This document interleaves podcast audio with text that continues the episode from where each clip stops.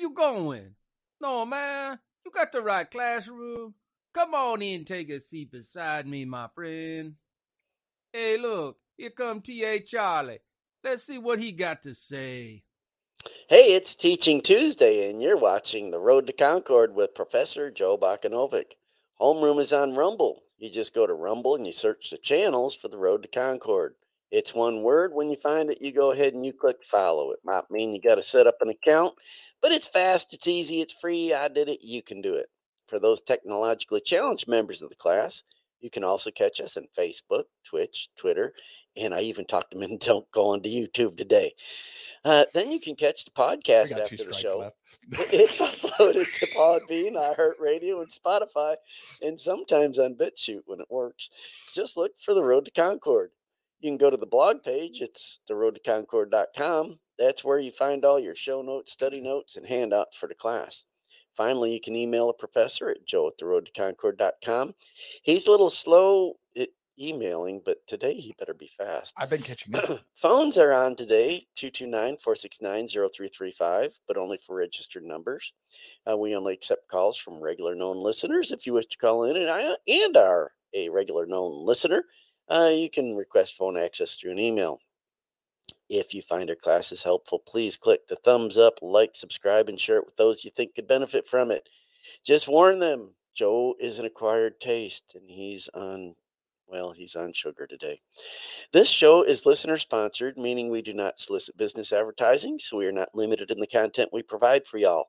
With that said, we do ask for your participation on a value for value basis. If you find our show of value to you, then you provide an equivalent portion of your labor tr- and treasure through the donut link on the Road to Concord blog page, show description on Rumble, and the comments on the other streams. Hey, we all know T.A. Charlie isn't all there.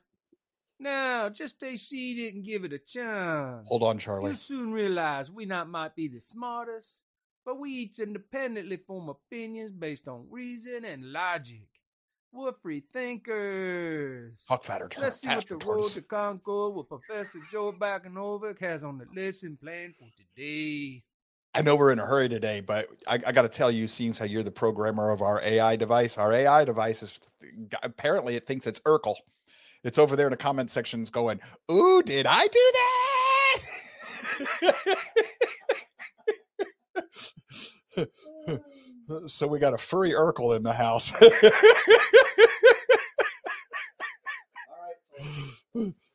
Y'all haven't mentioned any other AI to me.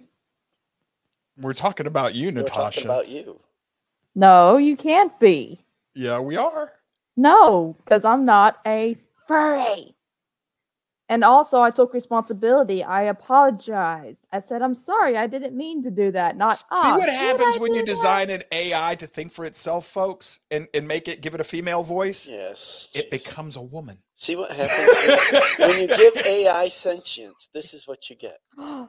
Did you spoil that movie? What is a woman for me? Oh man. We got to start high stepping, Yeah, folks. yes, man. he, he needs to go I. I, I got to get moving. Because I'm taking bets on whether he finishes and whether he finishes on time today. Yep. But we'll see. He says he can do it. If I can finish on see. time, I get donuts Friday. I see his note. He, I see his notes. So Yeah, Good he- luck. He's got a copy of my notes. All right, let's get going. um, I'm on. Um, I got the board. All right. I told you what we're going to do is applied logic today, and it is going to be applied logic. I'm going to take all of the lessons I've tried to teach the class since we started this show, and we're going to apply them to a specific problem, uh, an argument that is is in my circle of things that I have latched onto and I'm starting to study on and work on. Scripture is going to be our illustration it's just our illustration. I could have done this with the Declaration of Independence. I could have done this with the Constitution. I could do this with Woodrow Wilson's writings. Uh, It doesn't matter. I just chose to use scripture because it's what's going on in my life at the moment. Hopefully that doesn't chase anybody away. If it does, well, you know, I can't handle help that. That's not my problem. Not not my fault. Let's put it that way. Here's the specific thing. I I have found myself in a congregation of believers that the visible church catholic you know catholicism protestantism you know the visible catholic the christian church we they identify us as a as a heretical sect or a cult or whatever. It's called the Hebrew Roots Movement. It's just a hodgepodge of movements. I found myself in this congregation before I even realized what the heck it was all about. And it, it was a 10 to 15 year process getting there. We're not going to cover that today. What I'm going to cover i- is the accusation of the people that are in this movement. This is one of the books I got a hold of. This is The Hebrew Roots Movement, a critical analysis of its origins, teachings, and biblical interpretations by Ruben Gomez. I finished this yesterday. I have since read another book on the other side, you know, the people from the Hebrew Roots Teaching Institute saying what they actually believe in. Well, Mr. Gomez should have gone and read that before he wrote this book because he claims that no such institutes exist. Anyhow, what I'm going to do is I'm going to apply logic to this, specifically to Mr. Gomez in this case, but he is just an example. There are a lot of people who believe like Mr. Gomez. Okay. The accusation is basically that the Hebrew roots movement is not biblical eh, or teaching people dangerous heresies.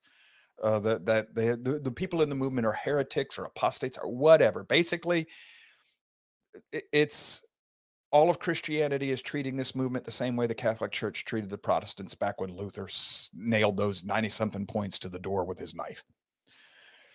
Amongst the accusations that are leveled at the Hebrew roots movement, and many of them are valid, okay, valid.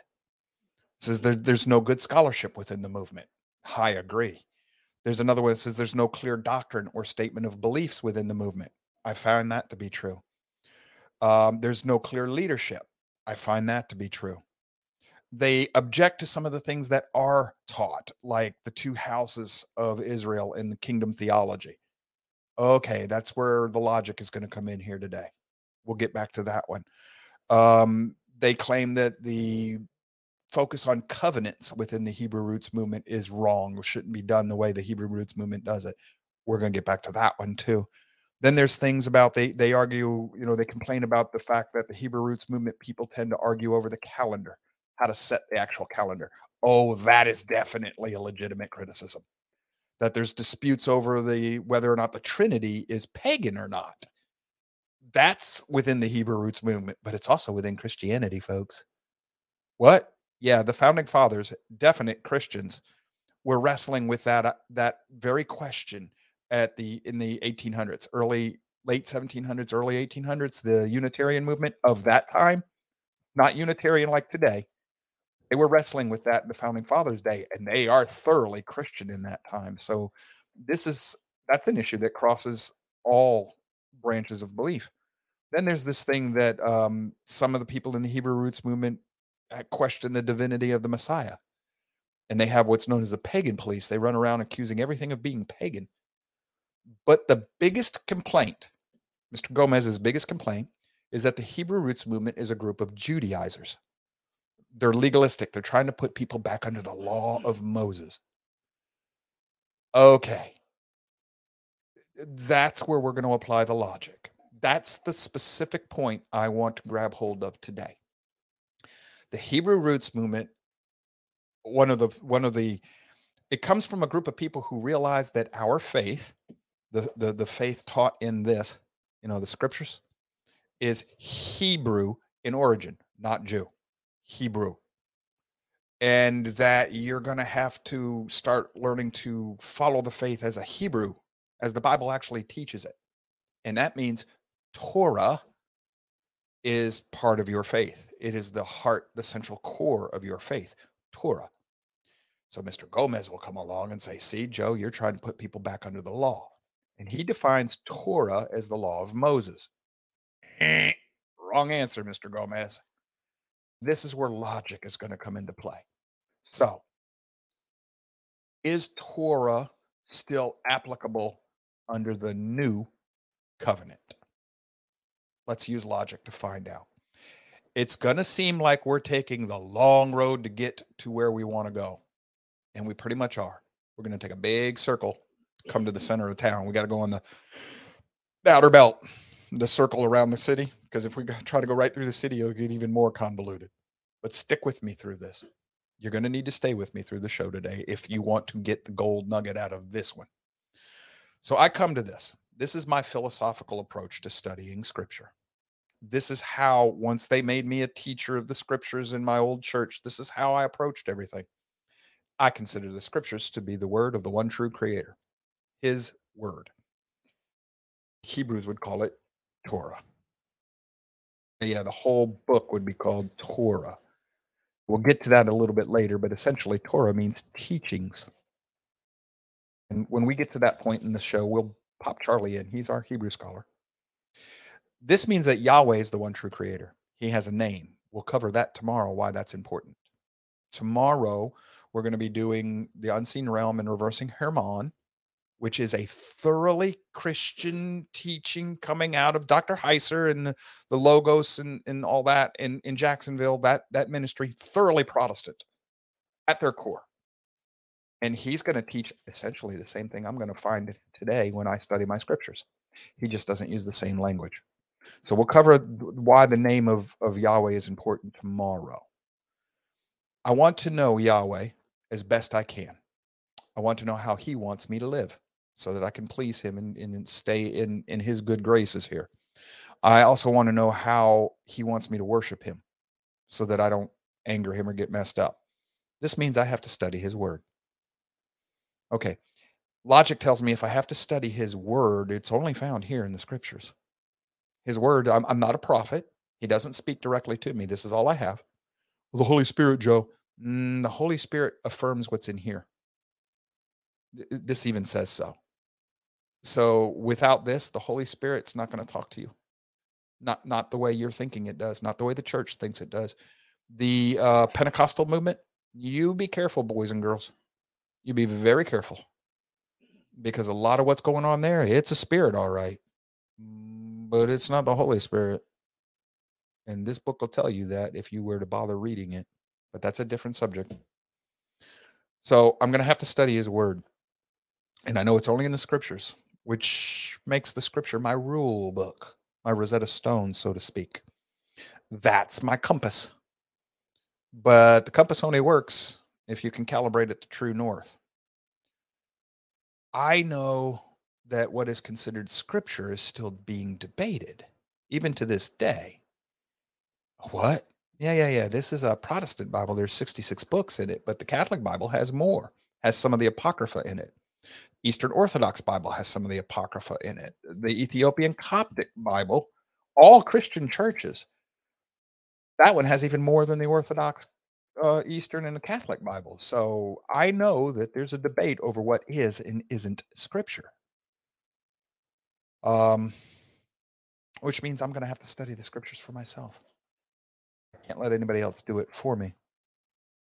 But when I grab hold of the scriptures, I'm going to bring my formal logic training to my studies of scripture.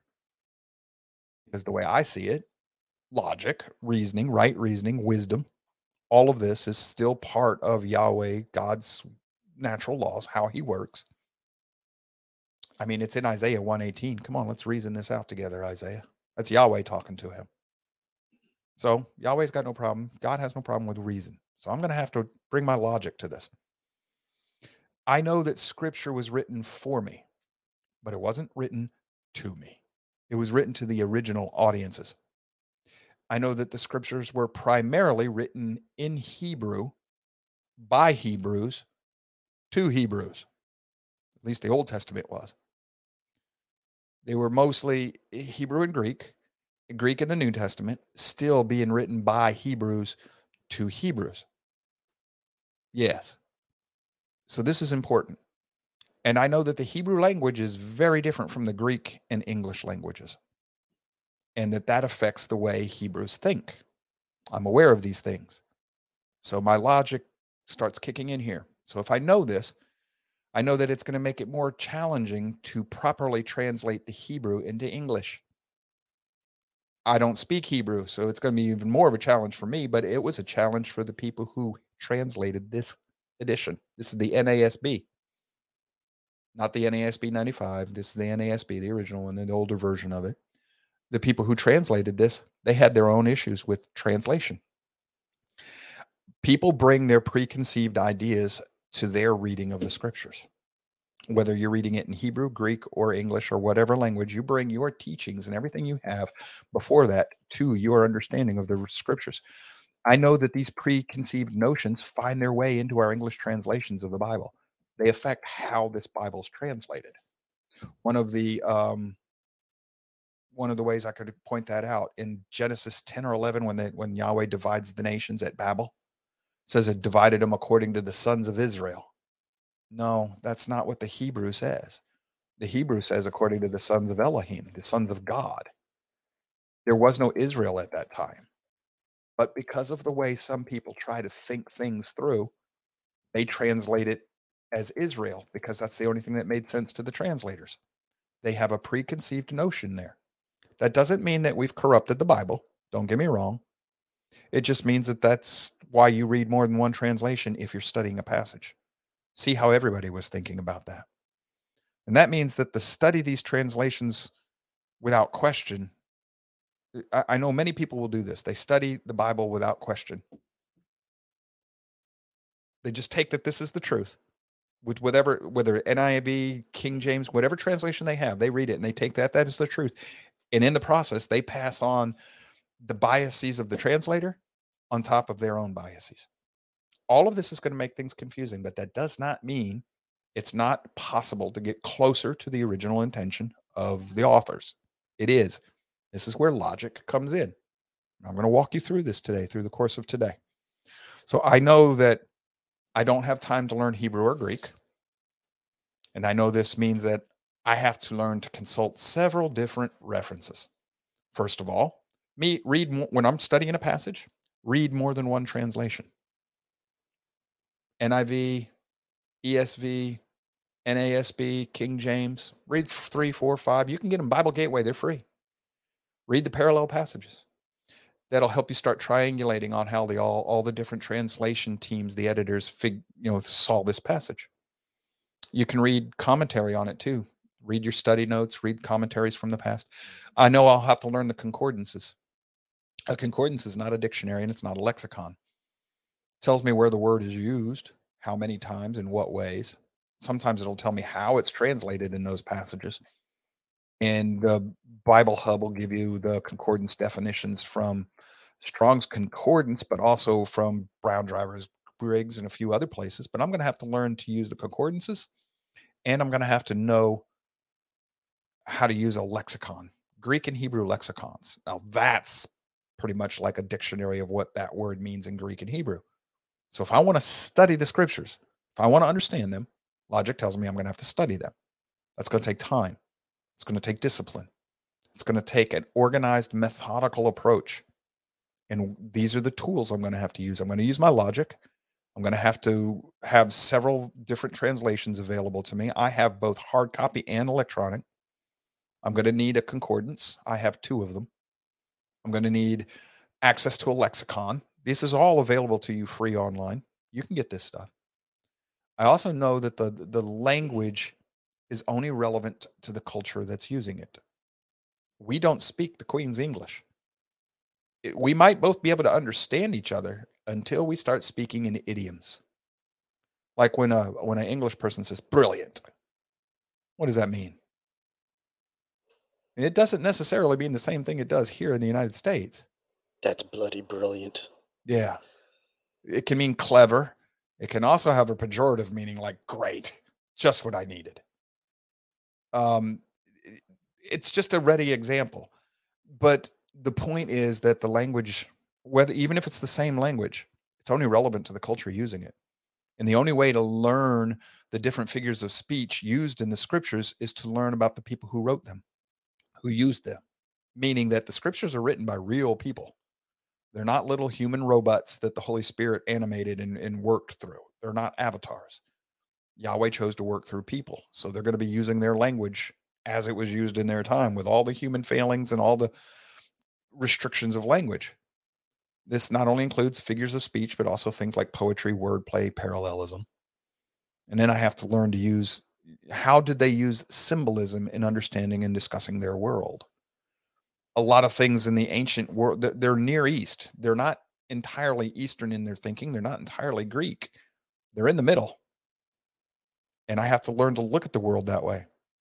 All of this means I have to learn as much as I can about the ancient Hebrew culture and about the greater ancient Near East culture surrounding it. And this means I'm going to have to study outside of scripture from time to time. Yes, this all sounds like a lot of work, right? It is. It is. Well, Joe, I've got to watch football and I got to watch what's going on with friends and the reruns of math. No, you don't. You have to make a choice. And this isn't something you have to do 24 7. A couple of hours a, a week, hour a day, whatever, over time, precept by precept. So I'm going to have to study outside of scripture. In the process of doing all of this, I have learned to apply some simple techniques to help me learn and understand logic, things I learned in logic school. So, so far, what I've done is I've used my logic, my teaching and training in logic. This is my problem. I've been told I'm a heretic and I'm Judaizing people. I'm going to go to the scriptures and see what the scriptures actually say, speaking for themselves. If I want to understand them as they speak for themselves, this is all the tools I'm going to have to get together, all the things I'm going to have to learn to be able to do and master. Yeah, a lot of work. Comment on the board from Road Dog. Is Matthew Henry's commentary any good to use as I have that book? All commentaries are good in understanding how that person thinks. Try to find more than one. A lot of times you'll find them online if you look for them. So I got all my tools, you know, I'm gathering them up together. Let me show you my some of my simple te- techniques. This is how Joe has always done this. Something I was taught to do. First of all, I do not focus on word studies as much as I look for concepts and themes. Now, this is one, and he can chime in if he wants to, but this is one that has surprised even Charlie a little bit. When I met him, he traditionally everybody does word studies. Charlie, what happens when you start looking for concepts and themes in scripture? Oh my. Things open up and start clicking into place. It it, it helps you to put the puzzle pieces together. Because Yeah. word word studies will help you to examine a single piece, but when you expand it and you kind of take the ten thousand foot look at it, you can see how all these pieces fit together. And oh my goodness, that that makes a huge difference, at least from what I've looked at. You It know. has for me too. Yeah. Thanks, Charlie. Okay, so what do I mean by that? I'll show you as we get going because that's what we're on right now. We're on a theme. Is Torah important under the new covenant? Is it taught in scripture? Oh, wait to the end of the show. Wait till I wrap all this up for you. So I focus on concepts and themes. And once I find a concept or theme, I follow it all the way through scriptures from front to back or wherever it ends. Then I try to figure out where and how that specific concept or theme fits into the greater story of Yahweh's plan to redeem mankind. Because that's what this is all about. The central theme here is the Messiah. The Messiah's mission is the restoration of all things. Paul tells you this in one of his epistles that all things will be restored. In other words, we're going to take mankind back to Eden and restore everything that was lost. That's what Christ's mission is all about. This is the redemptive plan. It's more than just the cross. Oh my gosh, Joe, that's a heresy. No, that's another concept and theme, and it's in your scriptures. But the one we're on right now is is Torah. Did Jesus do away with the law when he said, I have not come to destroy the law, but to fulfill it? Is that what he's telling us? Mm, let's find out. That's the question today. Logic is going to be applied here. So you follow that concept and theme all the way through the scriptures. Then I try to figure out where does it fit in the greater, you know, redemption of mankind. Yahweh's plan for that. Once I think I know where and how that particular concept or theme fits into the bigger picture, I let that concept or theme guide me in my related word studies. So now I'm going to let the theme, my understanding of that theme, help. That's the greater context of all my word studies. So the words need to click with the theme that they're being used for. I also let it guide my understandings when I find new concepts and themes that seem to be related to the one or the ones I'm I'm studying at the moment. So there are it's parallel themes that go together. Once you start doing this, these are these are fireflies, and they'll start connecting with each other. The scriptures are beautifully woven together. So the whole time I'm going through this process, I'm constantly looking for apparent contradictions in my understanding. When I find a contradiction, scripture is is inerrant, meaning what do I mean by inerrant? For me, it means that when you properly understand it, it doesn't contradict itself. It's not wrong. It's always correct. It's never wrong and it won't contradict. That's what Jesus says when he means when he says scripture can't be broken. You can't interrupt a prophecy. You can't make it where it doesn't happen, and you can't co- make it co- scriptures contradict themselves. So for me, I'm always looking for the contradictions because it usually means I don't understand something correctly. If and when I find a contradiction, I keep working on that concept or theme until it fits into place with my understanding without contradicting anything. Till I till I resolve the contradiction. If I cannot do this, I set that concept or theme or that aspect of it aside on my I know about it, but I'm not going to do anything with it shelf until it fits. It may never fit. I do not take it down and try to hammer it into place. That's where you start making heresies. I will not force it into the plan. I will not accept a teaching or an understanding of that idea that does not fit into my greater understanding of the scriptures. I'm looking for a consistent, coherent understanding of scripture that does not contradict. If I find something that doesn't fit into my understanding, I leave it aside until I know how it fits. Sometimes I have to kind of slightly rearrange everything I thought I knew. Sometimes eventually it's just an aha moment and it clicks. Clay Tolar asked a question the other day that made a lot of pieces go right into place because I chased his question. And we're going to come to that question at the end of the day because it is related to today's subject. I don't know if he had any idea of that when he asked his question, but this is logic. Ask the right question, answers become simple. Asking the right question is the tough part. That's what we're doing today. Does the scripture, yeah, Clay, he did a thumbs up on his comment section. Does the scripture tell us that Torah is done away in the new covenant? Okay. Logic, right? Logic in the rule book. We're setting the stage. So look for it to fit. Look for everything to fit. Don't hammer it into place. In this way, I, me, Joe, I have slowly built a consistent, coherent understanding of Yahweh's word, free from any contradictions. A lot of people might think that that's a boastful claim. I'm not saying that I'm doing anything special. I've worked at this, and the more I work at it, scripture does exactly what it claims. The more I seek him, the more he shows me. It's entirely him showing me this. If I was not trying to read this his way, it wouldn't click into place. But now, when I tell you what I do understand, I understand consistently and coherently. If you know me in person and you've ever been in a Bible study with me, you can throw ideas at me, and I have a nasty habit of just plopping them right into place for you without even looking at them. Boom, there, there it goes. It's because I've already done the work.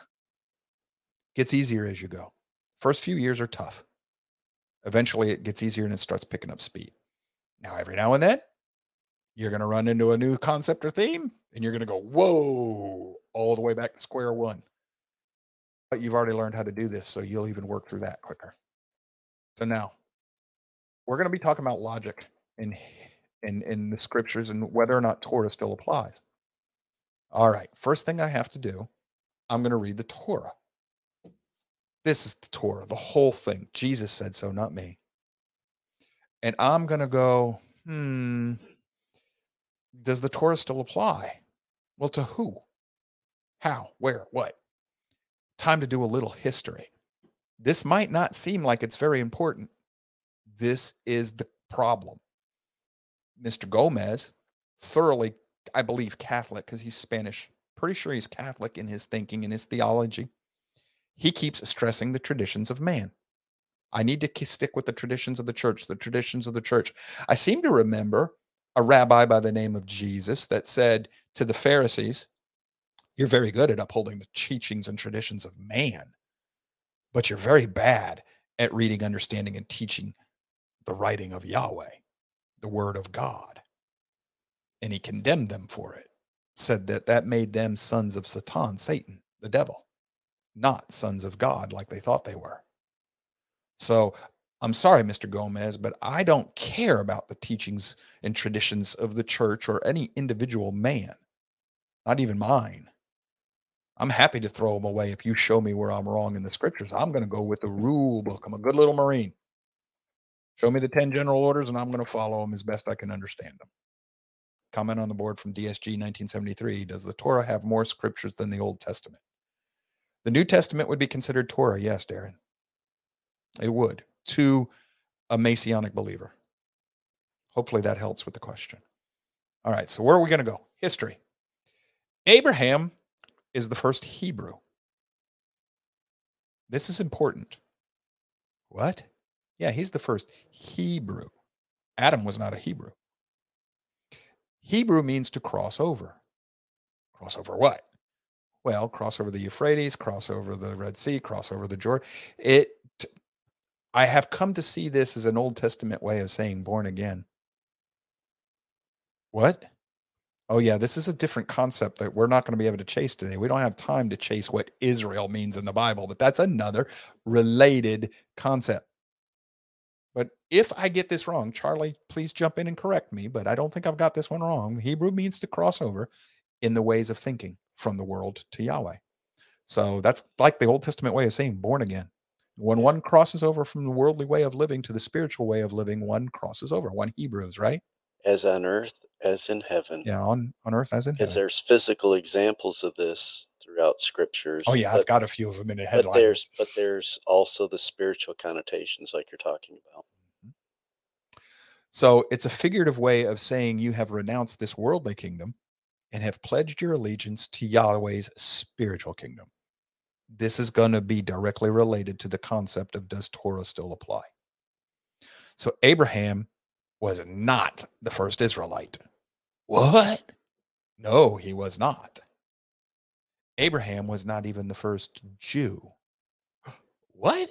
No, he's not a Jew. Not my opinions. Biblical definitions. We're tracing ideas here. This is a sub idea. We're chasing a rabbit that's related to our central theme. If you're going to use logic, a lot of times you end up chasing rabbits. You know, you have to understand two plus two equals four before I can do algebra. So what we're doing is we're chasing a little rabbit that's going to come and help us with our big storyline. This is just part of logic. This is you got to get used to chasing these little tangents. It's part of logic. You got to get this under your head. I, I mean, un, under your belt. You got to get the foundation laid. Abraham's grandson Jacob was renamed by the angel of Yahweh after Jacob wrestled with him until the angel blessed him. The angel of Yahweh renamed Jacob Israel. Israel means to wrestle with Elohim, El, God. Okay, that can be physical and spiritual. This means we wrestle with Yahweh to understand and obey his instructions for how he wants us to live and worship him. This includes how he wants us to, you know, th- this is the way. And that's what the Bible calls it. Doesn't call it Christianity, doesn't really even call it Judaism, calls it the way. From front to back, it's the way. Not Mandalorians, folks. The way Yahweh wants you to work, walk. This is the large part of the reason Yahweh left us his word to provide us a record, his Torah, his teachings. This is the way. When it's properly understood on its terms, the Bible is the way. Torah means instructions. Don't forget that. So Jacob is the first Israelite, but he's not the nation of Israel. Nor was Jacob the first Jew. We still don't have a Jew yet. Jacob has 12 sons. Each of these sons was the father of one of the 12 tribes of Israel. Now, Joseph, he's later going to be split into um, the tribes of Ephraim and Manasseh, but one of those sons was named Judah. Technically, Judah is the first Jew. This is important, folks. Don't dismiss this and stick with me. Scripture does not use the term Jew until after the kingdom of Israel is divided by civil war.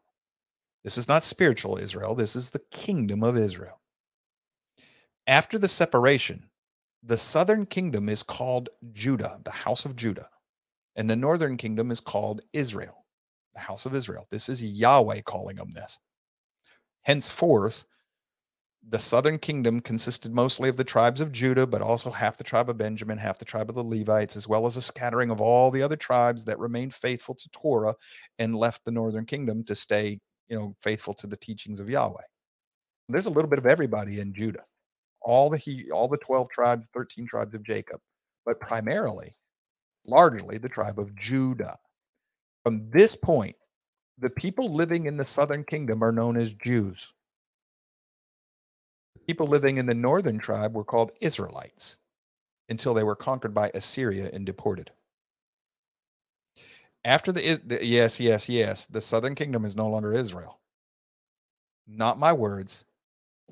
Yahweh and his prophets. If Mr. Gomez wants to reject that, he can take it up with Yahweh. But I don't have a lot of faith in his ability to prevail in that discussion. This is logic. I can take you to the passages where it says this. There are dozens of them. You're going to see a few of them at the end of class. Not me. Yahweh, speaking through his prophets, refers to them as the house of Israel and the house of Judah. Two different houses. He calls them two different houses, two different kingdoms, and he calls them two different witnesses. He doesn't use that word. He says they are the two different lampstands and the two different olive trees. And in the book of Revelation, trace the concept. In the prophets, the two houses are the domestic Judah and wild olive tree Israel. They are the two lampstands. And when you trace that to the book of Revelation, that's called the two witnesses. So there's my study of concept all the way through the prophets, through Zechariah, through the book of Revelation. That idea stays the same. I now know who the two witnesses are because the scripture told me. I trace the concept, not the word studies. Easy peasy. So Yahweh calls them the two houses. That means this is kingdom theology. Mr. Gomez rejects that. Wait till tomorrow. I'll show you. So after the Israelites are deported, the region of the northern kingdom, Israel, is renamed Samaria the people living there were known as Samaritans. Most of these people were imported from other parts of the Middle East from, by the Assyrians. So they're imported to fill the land. Not all of the people that are imported are foreigners. Some of them are still Hebrews. There were some, some of the he, the house of Israel, some of the Hebrews, they stayed in the land, but they become known as Samaritans. And, and, and this is where the source of animosity in the New Testament between the J- Judah, the Jews, and the Samaritans, that's where that comes from. They're not real Jews. They're they're not even Jewish in the in the eyes of the of the southern kingdom, in the eyes of Judah, Jews. And this is what's going on at the well, the, the Samaritan woman at the well. She's a she's a Hebrew because she's still trying to keep Torah the way the northern kingdom taught it. Now, why is this all of this is important? Because when you think Jew today, you think that's all the people of Israel? Uh uh This is one of the biggest source of problems in the Christian church, in the visible Christian church, is you're not studying the scriptures. It's right there in the history books. This isn't even in the Pentateuch, the laws, you know, the, the original five books taught, called the Law of Moses. This isn't in the prophets. I mean, it's there, but this this is primarily explained in the history books, the Chronicles and Kings. It's there. So we've got to be aware of this because it's going to affect whether or not Torah is important. It's even right there in the story with Jesus at the woman at the well. He tells her, You Samaritans don't know what you worship because they've done it their way, not Yahweh's way. So he tells her, You're you're, you're back to worshiping us like Aaron tried to do it, worshiping me and the Father. And he tells her, That don't work. So later, when Jerusalem is burned by Rome and the temple is destroyed, this is, I jumped a whole bunch of hundreds of years forward. The majority of the Jews left in Judea dispersed into the nations. This is known as the diaspora. These are the Jews of modern times. I am aware of the dispute over the Ashkenazi Jews, but I'm setting that issue aside for the time being. The point is this Jew only refers to those people from the kingdom of Judah. Not my opinion. By definition, in the rule book. Now, this is a course on logic. When I come to a definition, you don't get to argue with the definition, especially in this case, because God, the creator of the universe, Yahweh, El Elyon, he's the one who set the definition. So you might as well be arguing with gravity for all the good it's going to do you. Problem is, Mr. Gomez redefines it. He says, and, and this is my logic. I read his book, and he says that when the house of Judah returned from Babylon, all of the people from the northern kingdom returned as well, and all of Israel was reunited. That's when Ezekiel 37 was fulfilled. All the tribes are back together in the in the land of Israel now. So all Hebrews are now Jews. Well, along 600 years later, after the return from the from the Babylonian exile, along comes this little Jewish historian by the name of Josephus, and he says, "We know where the northern kingdoms are today. They're beyond the Euphrates River." I think he knows more than Mr. Gomez does because Mr. Gomez apparently either didn't read Josephus or didn't care because it didn't fit his argument. But not only does the scripture tell us that the northern kingdom is still dispersed after the return from Babylon, Josephus affirms it outside of the scriptures. Ergo, Mr. Gomez is wrong. The kingdom of Judah are today's Jews. Where'd the kingdom of Israel go? That's why they're known as the lost tribes. A hundred years after the death and resurrection of Christ, they still knew where the tribes generally were. But this is before the Scythians go boiling into southern and eastern Europe. We've covered that in another class. That's a whole nother concept. So the point of this, Jews refer to the, those people, those Hebrews from the kingdom of Judah. It does not refer to the Israelites. All Jews are Hebrews not all Hebrews are Jews. This is important because the scriptures differentiate all the way through the book of Revelation. Jew in the house of Judah equals the southern kingdom. Israel and the house of Israel also, whenever script the prophets talk about Joseph or Ephraim, talk about the northern kingdom.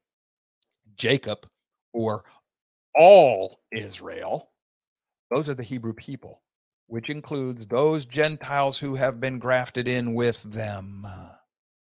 So this isn't replacement theology thinking. This is just clarifying the scriptures. Question from Road Dog 71. Who was the first Gentile when we were grafted? Hmm? I'm not clarify that for me a little bit, Road Dog. Who was the first Gentile when we were grafted? Well, I think he's talking about when when were the first Gentiles grafted into Israel? Oh, geez, the, the Exodus. the Exodus would be my yeah first answer that that would be the first time Gentiles, and then that would be spiritual Israel. You know, but the, it, the, the people it, of. But you could, if you took this question further back from a Hebraic point of view, it would be the circumcision of Abraham's household. Yeah. Because there were Gentiles in there as well. Yeah. So that that goes back. That's the prophecies tell us just a just a quick aside folks this is a squirrel but the prophecies tell us that the Gentiles will be recovered as part of the, the redemptive plan. All the earth is Yahweh's inheritance.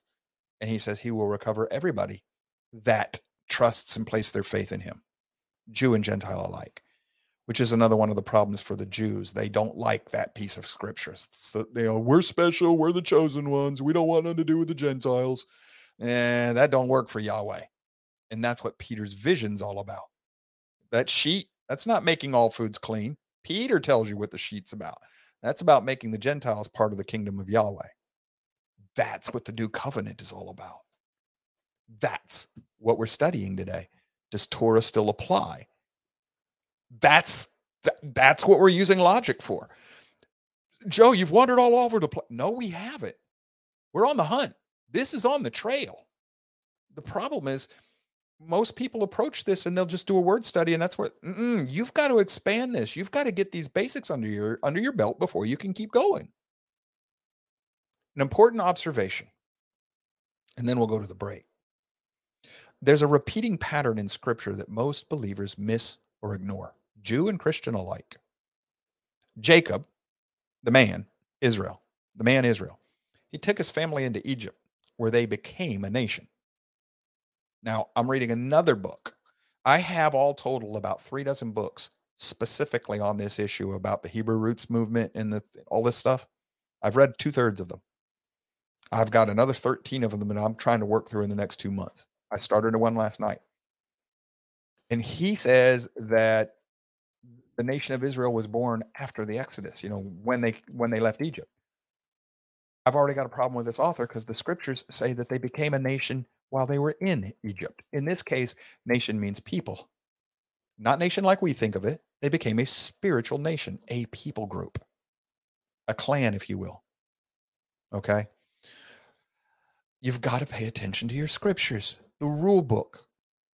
The rule book on the rule book's own terms. We do not bend the rule book to suit our desires. We bend our desires to suit the rule book. Otherwise, you're not following it. So, Jacob, the man Israel, takes his family to Egypt where they become a nation. This is better understood as a people, like I said, not nation, but as a people, as a people group. While in Egypt, they largely forget about the Elohim of their forefathers, Yahweh. Not entirely, but for the most part. And they're they're they take on a lot of the pagan thinking of the Egyptians. In the book of Jacob, he even tells the people this put away those gods of your forefathers from Egypt. Yahweh, put those old gods away. So we the scriptures tell us that they, you know, so while in Egypt, after they've forgotten this, Moses leads them out of Egypt and they undergo a national mikvah, a national mikvah as a people. It's called the Red Sea crossing. It's representative of passing through the water. The Hebrew, they cross out of Egypt, which becomes spiritually physical bondage. They pass out of that and into the new into the wilderness where they're going to go to the new promised land. So they're baptized nationally all at once. This was symbolic of national repentance and rededication to the Hebrew people of Yahweh, a returning back to their origins. Repent. In the Hebrew, that's what this means. It means to go back. Repent means go back. Go back to where? Go back to where you came from. In this case, back to your original El, your original God, Yahweh, and his ways. Back to Abraham's faith. Okay. Yahweh tells Moses to warn the people to be careful and to learn how he wants them to worship him. Don't take on the pagan ways. Shortly after that, I mean, right after that, the people convince Aaron, hey, make us an idol, make us a golden calf like that God in, in Egypt so we can worship Yahweh like we did over there. This almost leads to their extermination. But Moses saves them. The people then spend 40 years wandering the desert as a result. There's a punishment here. Even Moses is, is prohibited from going into the promised land because he was disobedient. The lesson? Doing it our way will lead to curses and divine punishment. Abraham wants to do it his way, Abraham and Sarah. So he has a child through Hagar, which gives us the Arabs, which leads to Islam. Jacob and um, his wife, they they, they got to try and do it their way. You know, so Rachel gives over a different handmaid, and we screw up there as well. Every time we try to do it our way, we goof rather than just walking in faith in God. Faith, that's part of Torah. Okay. This is all still connected. I promise you, I'll bring all this together before the end of this show. This is all logic. I'm reasoning my way through these scriptures. I read it. What does it mean? Put it in place, leave it there until something changes it, or that's the solid foundation to stand on. Keep going. More observations. After the 40 years, the people undergo another mikvah, another repentance, national repentance, a rededication when they cross over the Jordan through the waters again, or parting of the waters. Yeah, and people might not know what mikvah is, but that a baptism in, in the English you'd call that baptism. Baptism. Thank you, Charlie. Once in the land, they disobey the command to eradicate the Canaanites, and a curse results. Once again, not listening. We're cursed ever since. Then we see a series of flawed figures go through struggles where they are blessed for their obedience and punished for their disobedience. Uh, King Saul, King David, Samson, Solomon. There's a series of people. It, it, you're blessed and brought up and made great. Then you're brought down by being disobedient, thinking you're the one. You can't rely. The whole thing is to teach us you can't rely on your own strength. It's not you. You have to rely entirely on Yahweh, follow his teachings. Finally, the people revolt. it's over a tax revolt and a civil war splits the nation of Israel. Both kingdoms, excuse me, just a second here. Sorry, both kingdoms have turned away at this time, but they there are periodic attempts to correct the apostasy within each of them. This is when the northern and southern kingdoms. None of these attempts is thorough enough, and the people don't stick to any of the corrections, so they don't actually repent again. So eventually, Yahweh divorces the northern kingdom and disperses them into the nations. Now, this is important because he says during this, when this happens, when he gives them the divorce in Jeremiah, he says, I was a husband to you. We were married. I'm divorcing the northern kingdom. Folks, if you don't understand, that's another thread, but that is connected to Torah. He divorces the northern kingdom, disperses her into the nations. Southern kingdom is also taken captive for its rebellion, but it returns after 70 years. From that point, per the prophecies, the Jews had been faithfully and remnant. There's a faithful remnant of Judaism trying to keep the law of Moses as best they can. Now that's still doing it their way, but they're still trying. There's a prophecy that says they will not wander again. They'll stay faithful to Yahweh. We're going to cover this second hour. During the Second Temple period, the Pharisees were once again teaching the traditions of man over Torah and Yahweh. They placed their oral law over the written law. This oral law will later become the Talmud is this oral law to which Jesus refers when he says, You have heard it said, but I say it is written. He's correcting them. He's saying, not the oral law, the written law, not the traditions of man, the writings of Yahweh. This is Torah right here, folks. This is Torah if you don't understand Torah, you don't understand your new covenant. If you don't understand your new covenant, you can't possibly accept it or come under it. This is all logic. I am reading this stuff. I'm taking it on its own terms. I'm not worried about what I'd learned before. I'm learning. This is why I brought you through these histories. I've set the table. I'm now starting to connect fireflies. So he says, uh, Jesus says, it is written. This is what Jesus means when he says he did not come to destroy or pervert the law, the Torah, the law, but to fulfill it, correct bad teachings. When we say, oh, he came to f- make it all perfect and it's done away with, that is not what he said. How do I know that? Because he did not fulfill all. Yes, he did. No, he did not. Two thirds of the prophecies about the Messiah have yet to be fulfilled at the time of the ascension. Two thirds. If he had fulfilled all, then they'd done. If he had fulfilled all, you'd be going into eternity. You haven't done that. We're still here. This world, this old world is still here. You've misunderstood that term. Is used three or four times in the New Testament. A rabbinical saying. It means I did because right after this he says anybody who teaches the least of these to make to do away with one of these ordinances, one of these pieces of Torah of teaching, will be least in heaven. So if you're going to turn around right after he says this, you say, well, he's done away with the law. You just violated the very next line in that passage. You are in disobedience to the Messiah.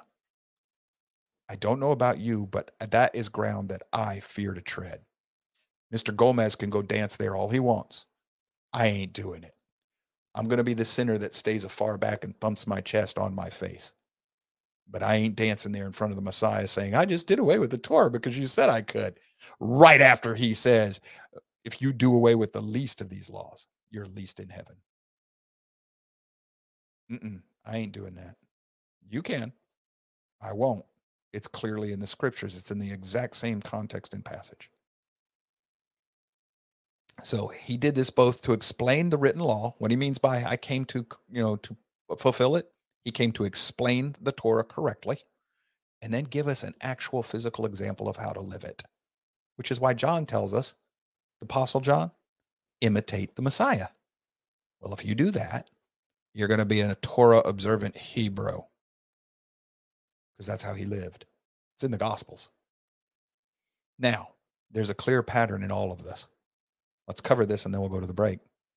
Yahweh continuously restores his people, sets them right, tells them clearly what he expects of them, and they continuously choose to do things their way, which forces Yahweh to allow the curses, otherwise, he's not going to be lawful himself, and to bring down punishment and wrath upon them, excuse me, until he relents, shows his mercy, and restores them once again.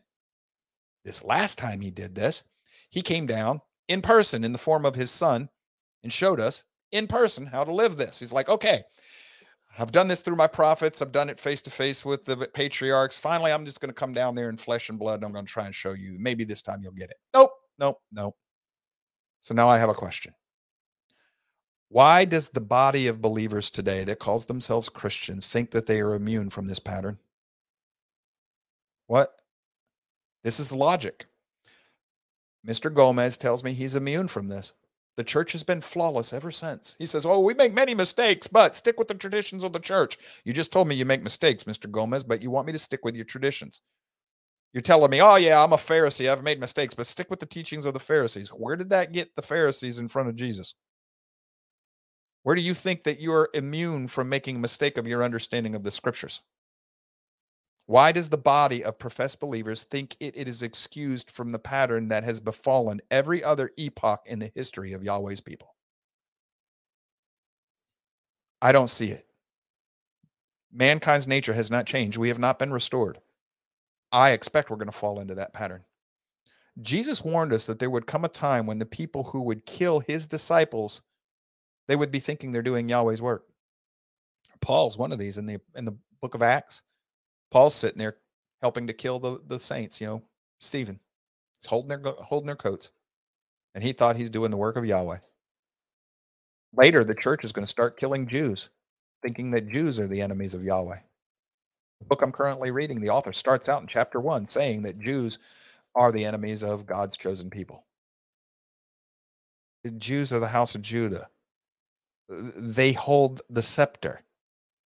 That's where David comes from if Jews are the enemies of God's chosen people, Messiah's a Jew. What the heck happened to that author? Anyhow,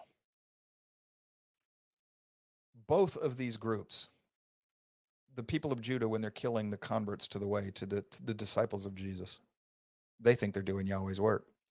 When the disciples of Jesus later turn around and start killing the Jews, they think they're doing Yahweh's work both are blind to their own guilt.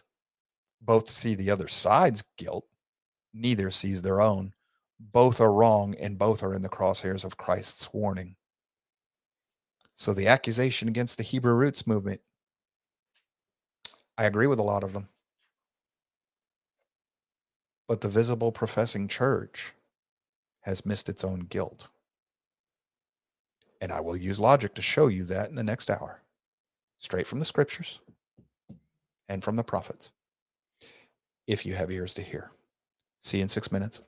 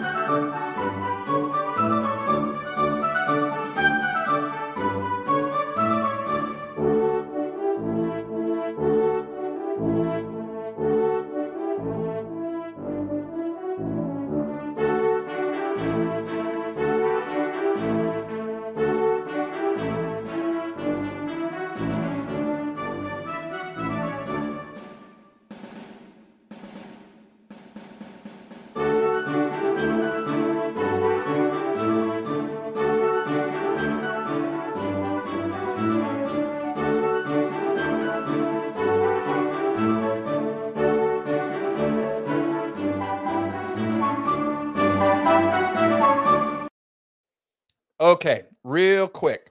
We've got a comment on the board that is a teaching moment that is right in line with what we're covering today. Logic, Torah, and does it still apply to us? Throw that comment up there for me, Charlie. Road Dog says, He who has not sinned cast the first stone. The surface level, that makes sense. None of us should be accusing anybody because we've all sinned. If you do not understand Torah, you will not understand what's actually going on. And the, uh, the, the blanket message is good. Got it. I'm not criticizing. But if you don't understand this from a Torah observant Hebrew perspective, you miss the deeper meaning of what's actually going on in this passage. When they bring the adulteress to Jesus, they're trying to trap him. They want him to say, okay, go ahead and stone her. But there's a problem with that. Not only is it illegal for him to execute somebody at that time, the law says they were supposed to bring the man and the two witnesses that caught them. So when the people come and bring her alone without the man that was involved and the two witnesses to, or more to testify against them, they're breaking the law themselves right there and then. So, yes, we can apply this globally to all sinners, but he's also telling the people right there in front of him, you guys know you should have brought the man and the two witnesses. Where are they? If you are without sin in this current subterfuge you're committing against me, then you cast the first stone. So he said, go ahead and kill her. He did. He upheld the law, but he did it in a way that they could not do so without getting themselves guilty, which would have made them guilty of murder. And then they would have been the next ones stoned. And remember what the scriptures tell us the older, wiser people are the first ones that left because they realize, oops, gotten ourselves in trouble here.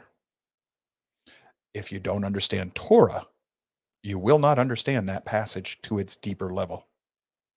Just like if you're reading Romans 7, Paul tells you, I am only talking to those who understand Torah very well. And then he continues, if you are going to read Romans 7 and 8, and even 6 a little bit before that, without understanding Torah, you cannot properly understand what Paul's saying. Not that you don't care, you're going to have to understand the Torah. Paul just told you. He's talking to people who understand the Torah like the back of their hands. He doesn't expect to have to stop and explain what should be obvious to you. And then off he goes. One of the things Mr. Gomez says, he goes, Well, the Hebrew roots people tell you about Peter's warning that Paul is tough, like that covers everything. No, it doesn't cover everything. Peter's warning is Paul is a Pharisee of Pharisees who studied at the feet of Gamaliel or Gamaliel. If you don't know Torah like a back of your hand, you're not going to understand everything Paul tells you. That's what Peter's saying. That's what the Hebrew roots movement is trying to say. Mr. Gomez dismisses that. You can't do that. It's right in your scriptures. All I'm trying to do is apply logic. If I take this passage and ignore those, it's called cherry picking. It's a fallacy. And when I'm dealing with God's word, immediately I have, when I introduce a fallacy into my understanding of the scriptures, I just broke scripture. I'm the one committing a heresy. Okay. Good on you, but I'm not sure that's going to work out too well. Okay. So back where we were started when we stopped. I have a serious, a sincere, serious, serious, sincere, however you want to put it, question for all those who call ourselves believe, all of us, all of us, Jew, Hebrew roots, Christian, Catholic, Protestant, I don't care. All of us. The New Testament says to search the scriptures for all our answers.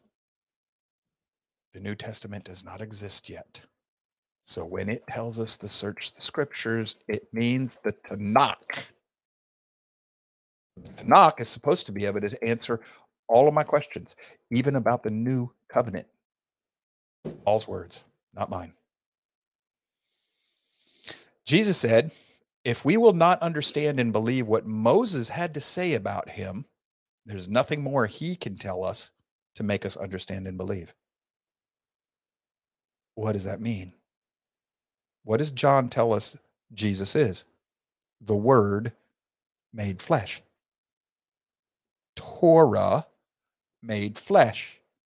If you will not uh, accept and believe what Moses wrote about Torah, then when he comes in the form of flesh, when the Torah is made man and comes to you in the flesh, flesh and blood, and you still will not believe, there's nothing more he can do to teach you.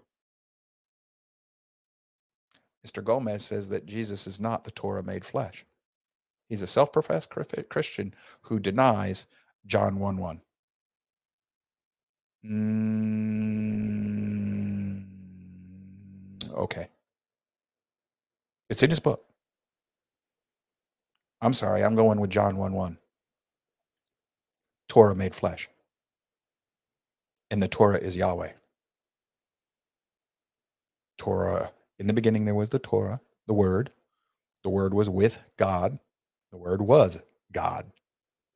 And the Word became flesh, came down and dwelt amongst us. Emmanuel. I think that's hard doctrine. There's no figurative language there. That is statement of fact language, and it's prophesied. And then Jesus turns around and says, Moses wrote about me, about Torah. So if you're not going to believe Moses, Christian, why do you believe Jesus? Or do you? Have you made up your own Jesus? Because if you have, Paul's got a few words about that. They're not good. I don't know. I'm still questioning at this point. This is logic. I'm asking questions. Now I'm going to go search the Bible for answers. John tells us, okay, got that.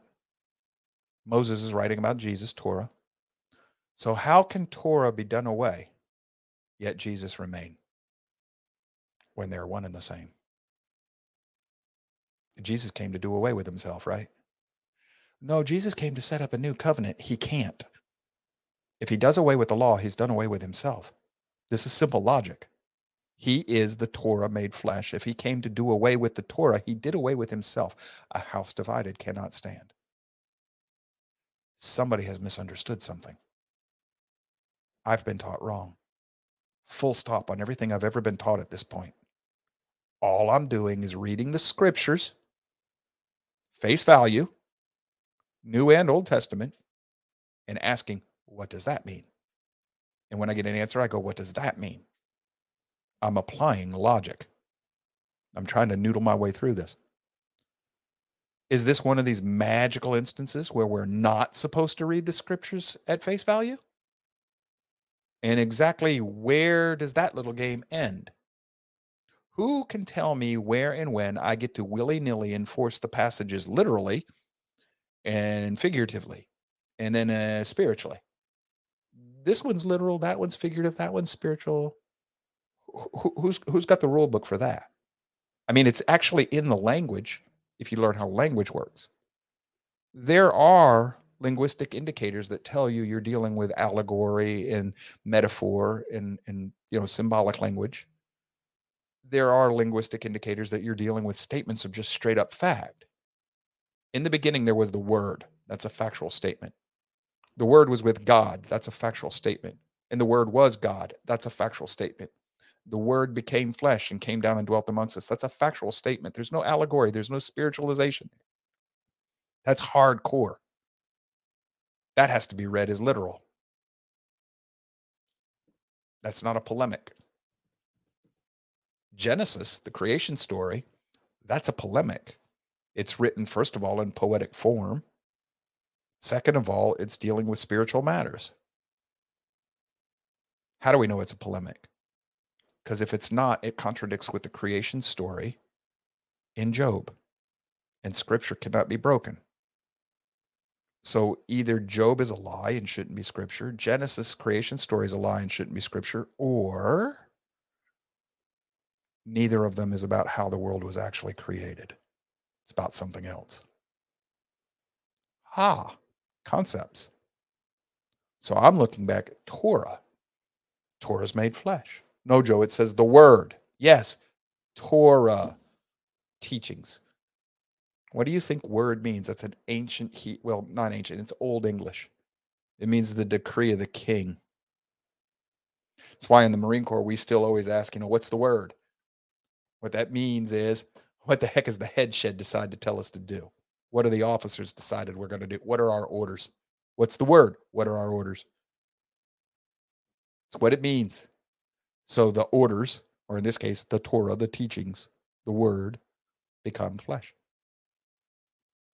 And that, if, if you want to see how concept works, all things that were created were created through Torah. The world is sustained through the conscious will of Torah. Joe, the, the scriptures say all things were created through Jesus and sustained by Jesus. Yes, exactly. And Jesus is Torah. Yeah, see how the concept starts to help you put it together? Road Dog 71 says, and when Jesus ascended, the word ended, just continued on by his disciples. No. The word, the word went back up to the spiritual realm. The kingdom is spiritual now. It's not just physical, it's also spiritual on earth as it is in heaven. But the word can transcend, it can cross both realms. Just like anything can cross both realms when it comes to God theology. But that's a different, we'll have to tackle that one a little later day. So back to my question here. So if the Old Testament is our guide, it's like Paul said, be a good Berean, search the scriptures, the Old Testament. Where exactly does it prophesy about the church as it exists and functions today? Where did the Bible tell us that Torah would be done away? Does anybody have? I'm being very sincere here. I don't mean to be a smart aleck. This is logic. So Joe's going to look in the mirror.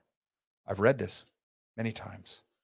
Where does it tell me the Torah is going to go? It doesn't. Ever. Jesus said it stays until this world ends. So Yahweh says he does not act without first telling his prophets. And then his prophets then tell the people. So if Yahweh was going to do away with the Torah for a while, he would have told his prophets, and his prophets would have told me, and that would have been the word of Yahweh, and that would have been preserved in the scriptures, but I don't see it here. Jesus said he came to fulfill, correct misunderstandings. Yet, search as I might, I cannot find a prophecy foretelling the church as it exists today. I can find a prophecy condemning the church as it exists today. Well, we've already covered that in a previous show. I don't want to get into that today. I can find warnings about the practices of the modern church today in the prophets. I can also find prophecies about a spiritual prince who will seek to change the Moedim and the Torah, the times and the laws. Has anybody changed the Sabbath, the feasts, and the Torahs lately? The Torah? Has, has anybody changed the way those are observed and kept? And if so, what should we make of the practices they use to replace them? Look, Israel, a golden calf, Yahweh, who brought you out of Egypt. What did that almost get the people for doing?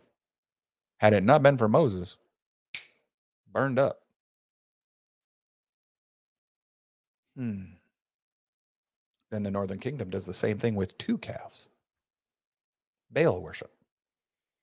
And they get dispersed into the nations for this. And yet, Mr. Gomez thinks the Catholic Church is immune from that. And we have a pope telling us it's okay to marry our faith with Islam because all faith ends in the same place. Even though the Messiah says there is one gate and he's me and I'm Torah.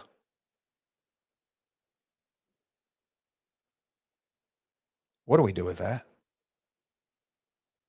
It's a serious question. When's the last time your pastor preached on this? All of those questions, that's logic. I'm just applying logic. I'm reading the rule book and I'm saying there are some contradictions here between what the rule book says and what the church teaches me. Now, which one am I going to follow? Well, all the keys were given to me, Joe. Oh, no, it wasn't. I am a jealous El. I will not share my glory with anybody else. So that would be a contradiction. So maybe I didn't understand what the keys means. Whatsoever you ask in his name, in his Shem, in other words, in agreement with his will, he and the Father will give you. Whatsoever you ask outside of his will makes you his enemy. So, what do we do here? Do we dismiss the traditions of the church fathers and say, yeah, what the heck? Or do we go with the scriptures? Or how do we make sense of how are we supposed to know?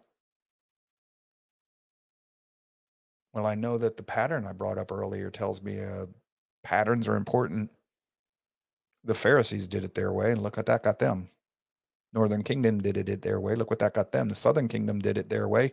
The only reason they weren't destroyed is so that prophecy wouldn't be destroyed. Yahweh says so in Jeremiah. We'll read that here shortly. So here's where Charlie might want to chime in. Before we go to the scriptures to look for our answers, and we're going to, a little Hebrew, the word Hebrew, and the, the Hebrew words that we're going to cover and their meaning and understanding. Grace. Grace is better understood as favor. I, you know, like you favor one child over another. So it's not that Yahweh hated Esau and loved Jacob, it's that Yahweh favored Jacob over Esau.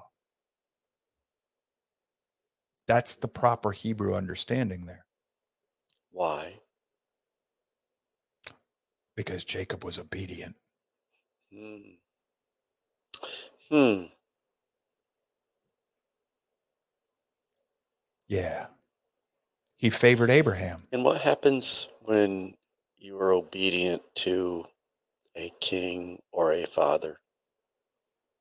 They're forgiving because you're part of the family or part of the kingdom. Right.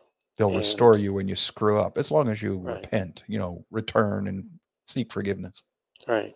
And they're merciful. They'll teach you and they will correct you when you're wrong. Yes. And they're more likely to help you, Mhm.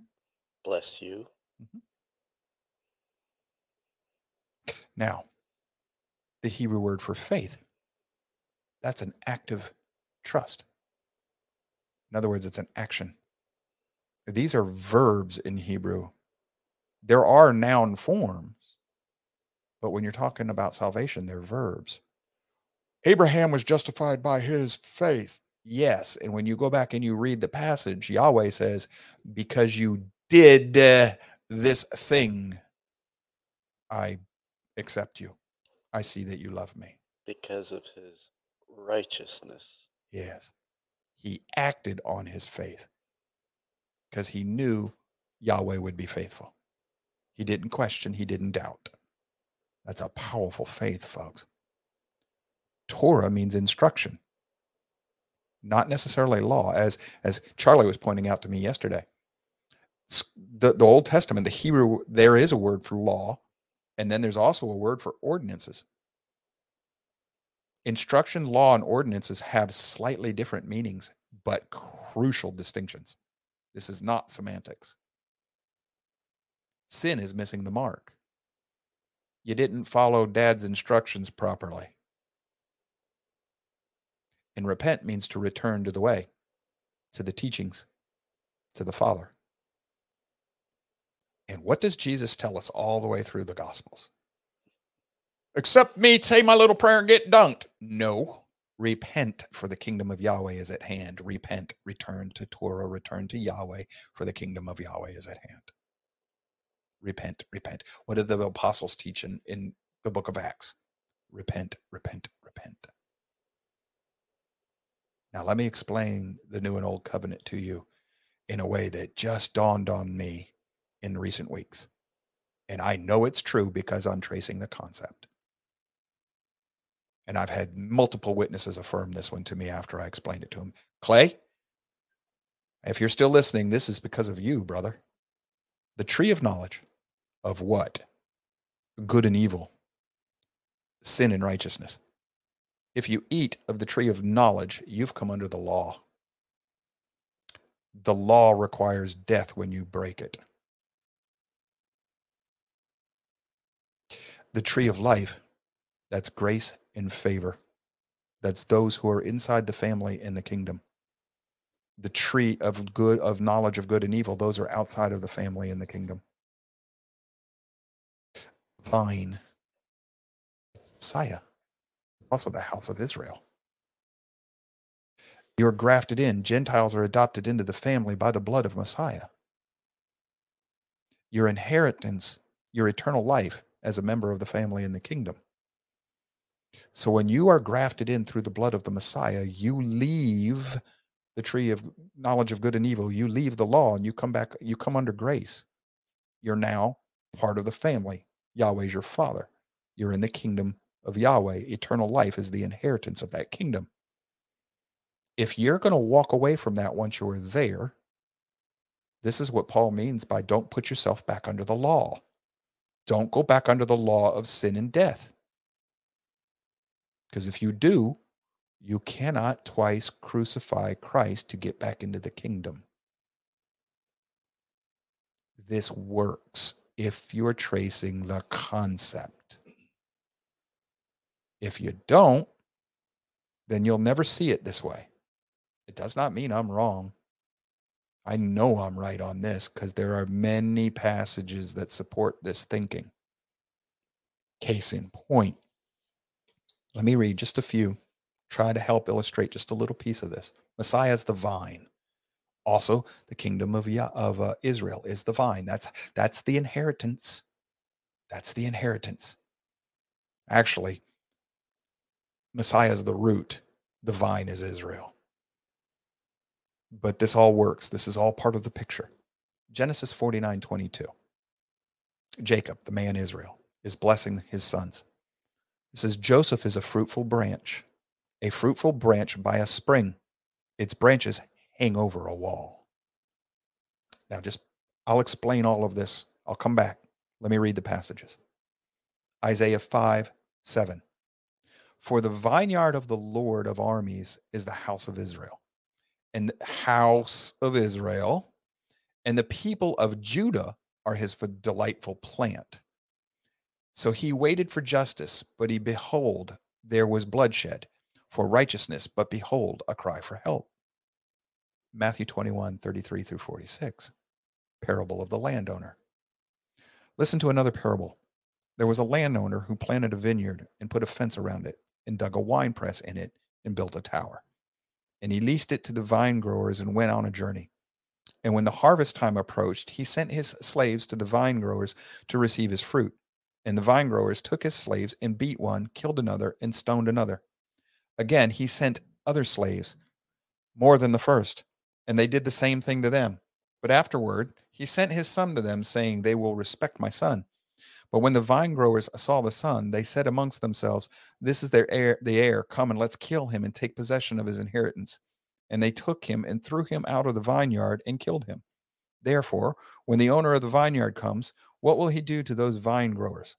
They said to him, He will bring those wretches to a wretched end and lease the vineyard to other vine growers who will pay him the fruit in the proper seasons.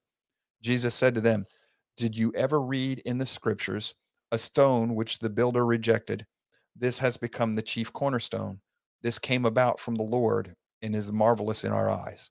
Therefore, I say to you, the kingdom of God will be taken away from you and given to the people producing its fruit. And the one who falls on this stone will be broken to pieces, and on whom it falls, it will crush him. When the chief priests and Pharisees heard his parables, they understood that he was speaking about them.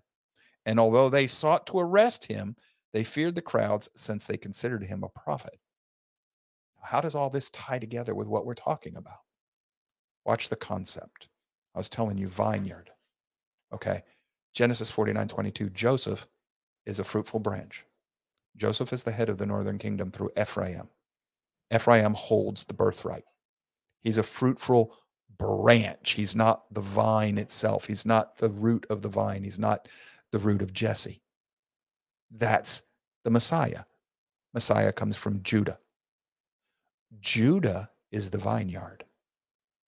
That's in Isaiah in the parable. Now, hold on. For the vineyard of the Lord of armies is the house of Israel, and the people of Judah are his delightful plant. That's parallelism. I'm talking about both kingdoms. So the parallelism puts them together. So both kingdoms work together in this. How? The root of Jesse, the Messiah, has to come out of Judah. He's the scepter, he's the king, he's the vineyard. So Listen to the parable. Landowner, Yahweh, planted a vineyard and put a fence around it, the Holy Lands, and dug a wine press in it and built a tower. And he leased it to the vine growers, the Hebrews, who become the Jews, the house of Judah, the faithful house of Judah. And then he goes on a journey. And when he har- when harvest time approached, he sent his slaves to the vine growers to receive his fruit, the prophets. And the vine growers took his slaves and, and beat one, killed another, and stoned another. Again, he sent other slaves, more prophets, and they did the same.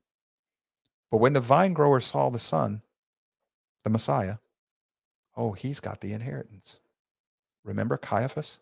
It's better for one man to die for the nation because if we let this man continue, he'll bring back the northern tribes and we will lose our power and authority. It's in John, I think it's chapter 52. The Pharisees know this. He's talking about them in this parable. Violent men who have forced themselves into the kingdom to take over. Says, and they took him and they threw him out in the vineyard and killed him. They killed Jesus outside of the walls of, of David, the, the city of David, outside of Jerusalem. Therefore, when the owner of the vineyard comes, when he returns, what will he do to these? He'll destroy them. Christians read this and they say, see, the Jews have been rejected. That's not who's rejected here. Did you read the rest of the scripture?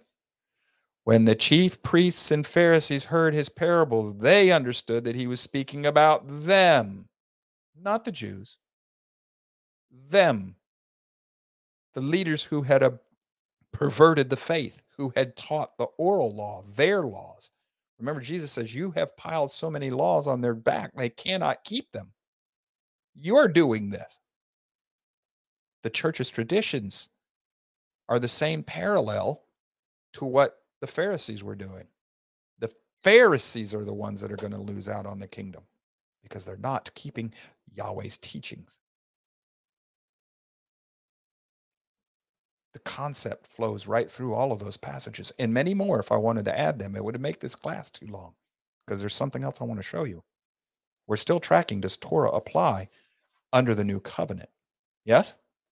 Okay. Time to do some reading. This this is where I wanted to set everybody up for. This is going to take a little time.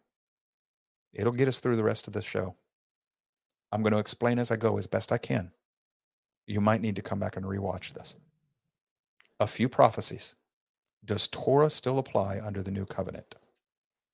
All of this weaves together by tracing concept Torah, the teachings of Yahweh.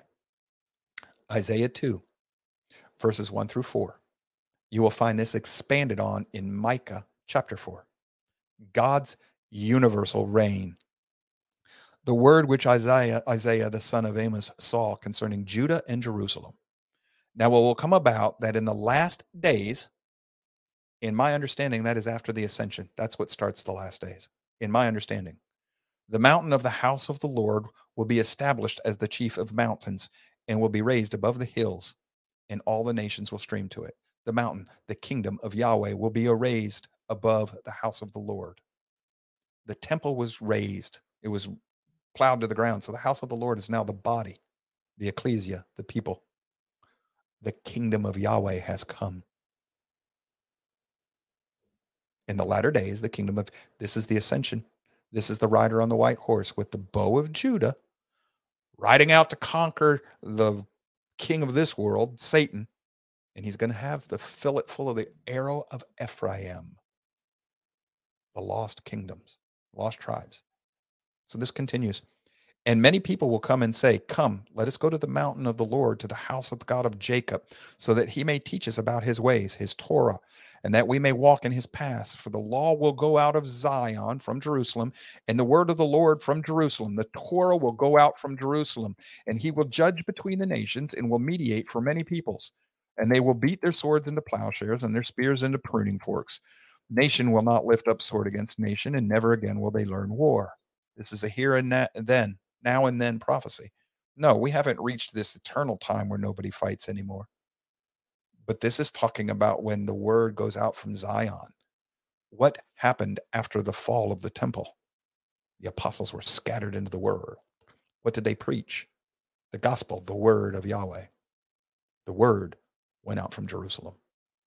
The rider on the horse, the spiritual leader Yeshua, sitting at the right hand of the Father, leads his disciples to preach the gospel into all the nations. Okay. Let's read about that new covenant. Jeremiah 31, verses 31 through 34. Behold, days are coming, declares the Lord, when I will make a new covenant with the house of Israel and the house of Judah. Two houses. That's an and. That's not parallelism. Not like the covenant which I made with their fathers on the day I took them by the hand to bring them out of the land of Egypt. My covenant which they broke, although I was husband to them, declares the Lord. They were married, which means they have the inheritance. The wedding supper of the Lamb, you have to get remarried. Uh-huh. For this is the covenant which I will make with the house of Israel after those days, declares the Lord. I will put my law within them and write it on their hearts. My Torah, my law is going to be in their hearts, and I will be their God, and they shall be my people. Torah was not done away with. We were just told the new covenant is going to be tied to Torah in your heart, not on the stones anymore, in your heart. So if you tell me Torah no longer applies to the new covenant, what religion are you following? because it is not the new covenant, by the mouth of Yahweh through his prophet Jeremiah. Simple logic. I can't break this. Okay. They will not teach each other, uh, teach again, one and his neighbor, and each one his brother, saying, Know the Lord, and they will know me. For the least of them to the greatest of them, declares the Lord. For I will forgive their wrongdoing and their sins, and I will no longer remember. You're under grace now. The Torah still applies. Okay. So, next passage, these are all related. I'm going to go to Hosea 9, verses 1 through 3. Ephraim is punished. This is the leader of the northern kingdom, Ephraim. He holds the birthright. If you want into the kingdom, you are grafted in through the northern kingdom, through the house of Israel. You're grafted. Where does Paul say you're grafted into in Romans? Through Israel. Ha. Do not rejoice, Israel, with jubilation like the nations, for you have been unfaithful, abandoning your God, Israel, house of Israel, the one who's been divorced. You have loved the earnings of unfaithfulness on every threshing floor. Ephraim is a trained heifer, he loves to thresh. Threshing floor and winepress will not feed them, and the new wine will fail them. They will not remain in the Lord's land. Hosea is the prophet to the northern kingdoms. He's saying, You're going to be exiled. This is right before Assyria comes and conquers them. But Ephraim will return to Egypt, physical bondage, and in Assyria, they will eat unclean food. This is the northern kingdoms are going to eat unclean food. This is going, th- this prophecy goes way past the cross. I promise you it does. If you trace this, you will find that Ephraim is talked about way past the new covenant. So why why is there unclean food if that was done away with? If you doubt me, stick with me. Hold on. I will prove it to you using Isaiah. Prophets are all speaking from the same author, Holy Spirit inspired. So this is all one story. Hosea 11, 8 through 12. How can I give you up, Ephraim? How can I surrender you, Israel? Ephraim and Israel, same kingdom. How can I make you like Admah? How can I treat you like Zeboim? My heart is turned over within me, and my compassions are kindled. I will not carry out my fierce anger. I will not destroy Ephraim again. Been destroyed once. This is after the fall of the kingdom. This is Hosea. For I am God and not a man, the Holy One in your midst. And I will not come in wrath. They will walk after the Lord. He will roar like a lion. Indeed, he will roar. And his sons will come trembling from the west. They will come trembling like birds from Egypt and like doves from the land of Assyria. And I will settle them in their houses, declared the Lord. Ephraim surrounds me with lies, and the house of Israel with deceit. Judah is still unruly against God, even against the Holy One who is faithful. So, in other words, Ephraim is still still rebellious, and so is Judah. He's talking about them two different ways, but he says Ephraim is going to come back trembling from the west. when the house of Israel is restored, not the house of Israel that way, but when the nation of Israel is restored in Ezekiel, they come from the north and from the four corners of the wind. Ephraim is not Judah. This is not talking about the physical restoration of, of Israel as a nation. This is talking about the second Exodus.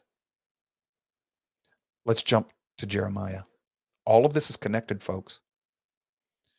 God, this is cha- Jeremiah chapter 16, verses 14 through 17. Pay attention. It says, God will restore them. That's the subtitle in my Bible. Therefore, behold, days are coming, declares the Lord, when I will no longer be said, As the Lord lives, who brought up, up, up the sons of Israel out of the land of Egypt, but as the Lord lives, who brought up the sons of Israel from the land of the north and from all the lands where he had banished them. This is not the sons of all Jews. This is the sons of the house of Israel. How do I know? And this is the second Exodus. For I will restore them to their own land, which I gave to their fathers. Behold, I am going to send for many fishermen. He doesn't send fishermen after Jews, they're already married. I send for many fishermen, declares the Lord, and they will fish for them. And afterwards I will send for many hunters, and they will hunt for them from every mountain and every hill and from the clefts of the rocks. For my eyes are on their ways. They are not hidden from my face, nor is the wrongdoing concealed from my eyes. That is to hunt for the lost sheep of the house of Israel, plus all those Gentiles who are loyal to Yahweh. They will fish for both because the Gentiles are grafted into the house of Israel. That's who that prophecy sent to. So when Jesus tells the apostles, Come, I'll make you fishers of men, he's telling them, I'm going to initiate the start of the fulfillment of this prophecy. And who does he send them to? Go only but to the lost sheep of the house of Israel. Jesus says, I was sent but to the lost sheep of the house of Israel. Gomez says he's sent to the Jews and to the Gent. No, he says Gentiles rather. He thinks the lost sheep of the house of Israel, that's just Gentiles. That is not what Jesus is saying. He's echoing the Torah. He is Torah. He knows he's talking about the house of Israel. Judah's already married. Judah was never given a divorce. Judah doesn't need to be evangelized like this. Judah doesn't need to be brought back into the family. They're already there. Concept. Mr. Gomez is following Christian traditions that say the Christian church replaced the Jews. That is not what the prophecy says. Let's go to Amos 8, verses 11 through 12. Behold, days are coming, declares the Lord, when I will send a famine on the land, not a famine of bread or a thirst for water, but rather for hearing the words of the Lord. People will stagger from sea to sea and from the north end to the east. They will roam about to seek the word of the Lord, but they will not find it. I looked it up in my interlinear. They will look for the Torah, the Torah, the Torah. People are going to look for Torah. The Hebrew roots movement, Mr. Gomez, is a prophetic fulfillment. Amos told us these times were coming. Uh huh. He did. But he's not alone. Zechariah 8 23. The Lord of armies says, In those days, 10 people from all the nations, or Goyim, Gentiles, however you want to put it, will grasp the garment of a Jew, saying, Let us go with you. For you have heard that God is, we have heard that God is with you. Go teach us his Torah. that's Zechariah. Zechariah is an end times prophet. Zechariah is talking about near the end of time, people are going to want to be learning about Torah. You're going to grab hold of the hem of him who is a Jew. Then Isaiah 66, 15 through 17. you think none of this is connected? Okay. Isaiah is now talking about the very end of time. This is in the section where he talks about the remaking of the world, the end times battles, the second coming. He says, For behold, the Lord will come in fire. How is the world going to be destroyed the next time? Fire. That tells you where we're at. And his chariots like the whirlwind to rend his anger with fury and his rebuke with flames of fire. For the Lord will execute judgment by fire and by his word sword on humanity, the word of his mouth. And those put to death by the Lord will be many. Those who sanctify and purify themselves to go to the gardens, following one in the center, who eats pig flesh, detestable things, and mice, will come to an end altogether, declares the Lord. I thought the dietary laws were done away with. this is the very end of time. And they're still being condemned for eating unclean food. Now, you don't go to hell for eating unclean food. That's not the point. You eat unclean either to survive because you have no other choice. Ephraim will have many days eating unclean food, or you do it because you're in rebellion to your father's instructions. Greetac 11 on the board, comment on the board. So, what happens if family members, House of Judah, does not follow the rules? Same thing that happens to us if we don't follow the rules. Same thing that happened to the Pharisees. I don't know exactly how Judah can follow the rules and still be saved. Yeah, that's right, Clay. No more bacon, but no more catfish and whatever. I've been doing this for several years. It's to be set apart, it's to show that you're different. That's what it's for. Before I start explaining this, there's one more passage I want to read to you. One last passage. Many people misunderstand this too. Daniel 12, verse 1 through 4. It says, Now at the time at that time, Michael, the great prince who stands guard over the sons of your people, will arise. That puts us in the very end times. This is right when the Messiah is returning in those years. And there will be a time of distress such as never occurred since there was a nation until that time. And at that time, your people, everyone who is found written in the book, will be rescued. That's all believers. That's spiritual Israel. Everybody who has their name in the book Jew, Gentile, House of Israel, all of them what it says, name written in the book, right? Okay. And many of those who sleep in the dust of the ground will awake, these to everlasting life, but the others to disgrace and everlasting contempt. One resurrection. One, many who in sleep in the dust will be raised, some to everlasting life, some to contempt. One resurrection. Believers first, then the non believers. And those who have insight will shine like the glow of the expanse of the heaven, and those who lead the many to righteousness. Righteousness is lawfulness, following Torah. You've been teaching people to follow Torah the whole time, like the stars forever and ever. Stars are teachers, teachers, stars. There's your prophetic connection. But as for you, Daniel, keep those words a secret and seal up the book until the end of time. Many will roam about, and knowledge will increase. Knowledge of what? Hosea 4 6. My people perish for lack of knowledge. Yes, Joe, keep reading. Knowledge of the Torah. And because you don't study the Torah and don't know the Torah, I will forget you and your children. So, because I want to learn the Torah, Gomez says I'm a heretic. Scripture tells me I better know it and I better follow it right to the freaking very end, or I won't have my name in the book of life. I am not saved by Torah. I am saved by putting my faith in Yahweh to save me no matter how screwed up I am. But that faith better act in the belief that he will keep his promises. And part of those promises are if you do certain things, you're going to get punished, boy. Just like my dad promised, if I did XYZ, that belt was coming out of them loops. Sure enough, it did. I need to, and that's why I didn't do it because I knew dad meant it. In my house, yeah, buddy, well, we have the perfect father. When he says, don't do this, and you do it, you better live in the faith that the punishment's coming. But if you're a child, you get punished. If you're outside of the family, you get condemned and imprisoned. And in this case, that's outside of the kingdom. Now, all of this, and part of it thanks to Clay's question a couple weeks ago, I finally understand the passage of violent men forcing themselves into the kingdom. These are people who do it their way. They the kingdom is service to Yahweh. Are we not slaves of the Lord? Do we not do his work? I, you know, Paul, slave of the Messiah, you do his work. You do his kingdom work. So you're in service to the kingdom. As long as you're a slave, you submit to him, his will, his Torah, his instructions. But if you enter into service of Yahweh and you do it your way, man, I am healing in the name of Jesus. I am bringing down all these blessings in the name of Jesus. I am doing all these things. I'm saving people, all this stuff in it. Hey, be gone from me, Joe. I never knew you because I was doing it my way and for my glory, not his way for his glory. Whoopsie. Well, scripture doesn't say he's going to banish me. Oh, yes, it does. Matthew 7 20 through 23. and parable about the guy who comes to the, you know, everybody gets their wedding clothes and, and the master sees him in the wedding without his wedding clothes on? Who gives him the wedding clothes? The master. The Messiah gives you, he's the one who clothes you in the wedding clothes, not us. We can't do that.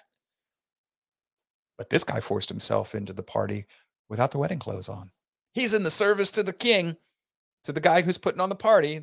And when the king sees him, he says, throw that hammer knocker out of here. He don't belong. In other words, be gone from me. I never knew you. You who practice lawlessness, Torahlessness. So, Mr. Gomez, you might want to reread your scriptures from the perspective of a Torah observant Hebrew because they do not say what you think they say. Logic dictates that. And Mr. Gomez likes to point out fallacies in the Hebrew roots movement, and he's right about most of them. The problem is, while he's pointing out those fallacies, he's doing the exact same fallacy from the Christian perspective. If you show me you understand logic that well, and then you commit those very same fallacies in the defense of your argument, I consider that intentional, which makes this book heresy. But that's my opinion. This is how I use logic to ta- deal with this issue. Second witness. Yeah. Yeah. Charlie's read it this is how I use logic to deal with this issue. Joe, are you teaching people wrong? Not at all. Not at all. I'm just teaching them as I wrestle with Elohim to understand his ways. The question is not whether or not Torah still applies. Scripture is very clear it does. The question should be how does it apply under the new covenant? There's no temple, there are no Levites, there's no nation of Israel, at least not part of it. How does the covenant apply?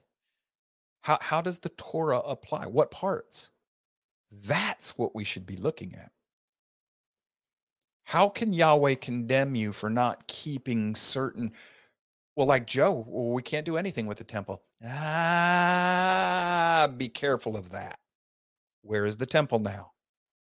In the heart of the believer. Well, then there is a temple. So instead of all of us males having to go to the temple to celebrate the feasts every feast season, what do we got to do? Well, we got to bring the temple together where two or more of you are gathered. Where does Yahweh dwell? What's what's the Hebrew word for his his shining uh presence and everything? Shekinah. Shekinah. Where's his Shekinah at all the time there, Charlie? It's always in a temple or in the tabernacle, right? Usually, yes. Yeah. Well, where's the tabernacle now? The body of believers. It's now a spiritual kingdom. We, the entire everybody who's in the book of life, you are the heavenly Israel. The scripture actually tells you that if you bother to read it. It, it, it actually tells you just that. You are the shining city on the hill. So you got to come together in little groups and little congregations. That forms the tabernacle, and that's where you can. So now how do I handle sacrifices? Well, you don't need to worry about that anymore. Messiah's sacrifice took care of that. How do I handle the Levitical priesthood? Well, there are no more Levites that way. We don't know who they are anymore, and we, we can't be sure we know who the sons of Aaron are, so we can't do this, which is why the Messiah is under the order of Melchizedek. Well, how does that work? This is what we should be studying. And it's in the scriptures. That's what we should be studying we know his teachings still apply to us. We have not been forgiven of them. There's a Protestant minister. Now, he was recalled a couple of years ago, went home to be with, and I have no doubt he's with Yahweh.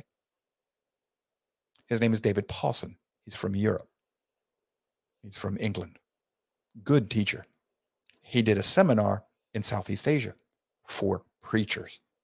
And he was talking about this very subject.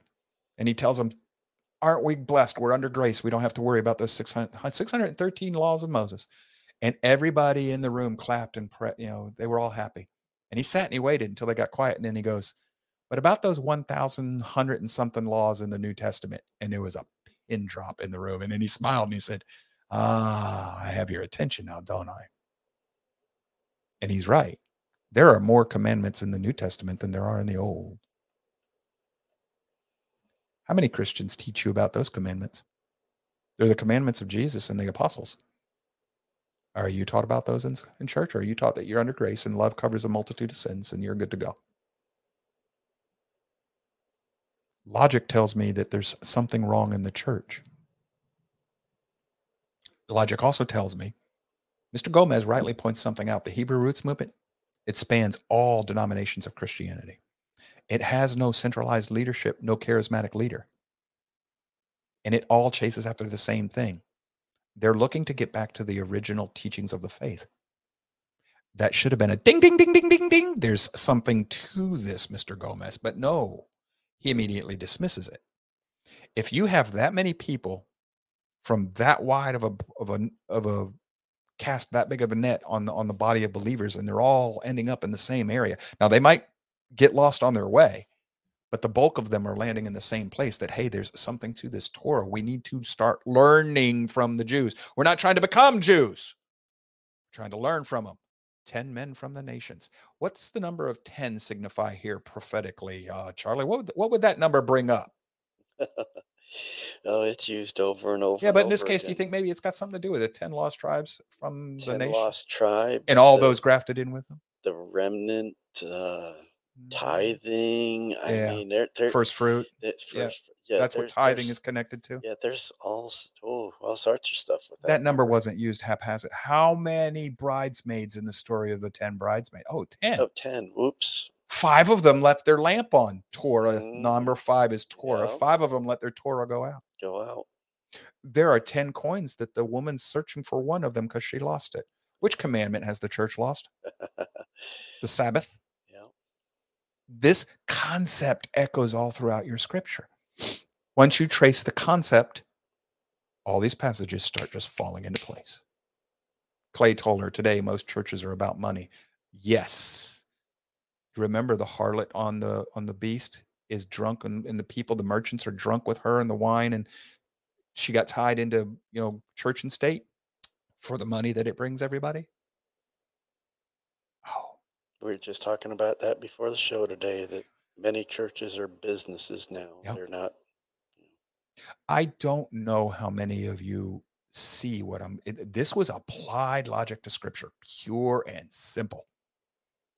This is absolutely crystal clear to me in my mind. It is coherent, it is consistent, there's no contradictions, it all fits, it's all in scripture. And folks, Charlie will be a second witness to this one because he's been with me on this. I cherry picked the passages for you. We could be here for Oh. another two hours with me bringing the ones up that apply directly to this. Can I, Charlie? Oh, yes. There's many, many, many, many. He's been in the room when I start slinging them out there. There are tons of them, and they all line up perfectly. So, this is how I applied logic. And real quick before we sign off for today, I did all of this in a bubble at the time.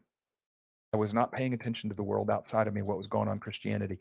Yahweh had me focused on me and the little group I was teaching, and we were good Bereans. We tested each other the whole way through.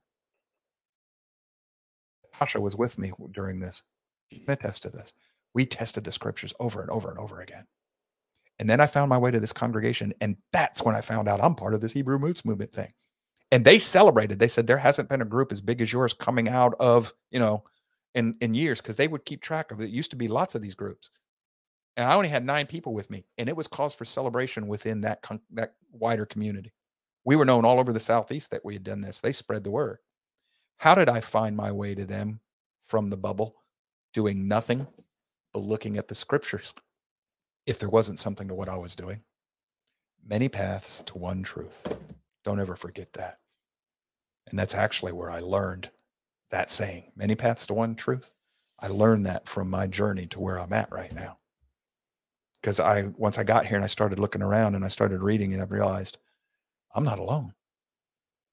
We're small in number, but there are many small congregations that have found themselves the exact same place. But the number of people getting here are starting to become very few. That's because time is almost out. The prophetic clock is just a few ticks to something major happening. I'm not telling you he's coming back, but boy, it won't surprise me.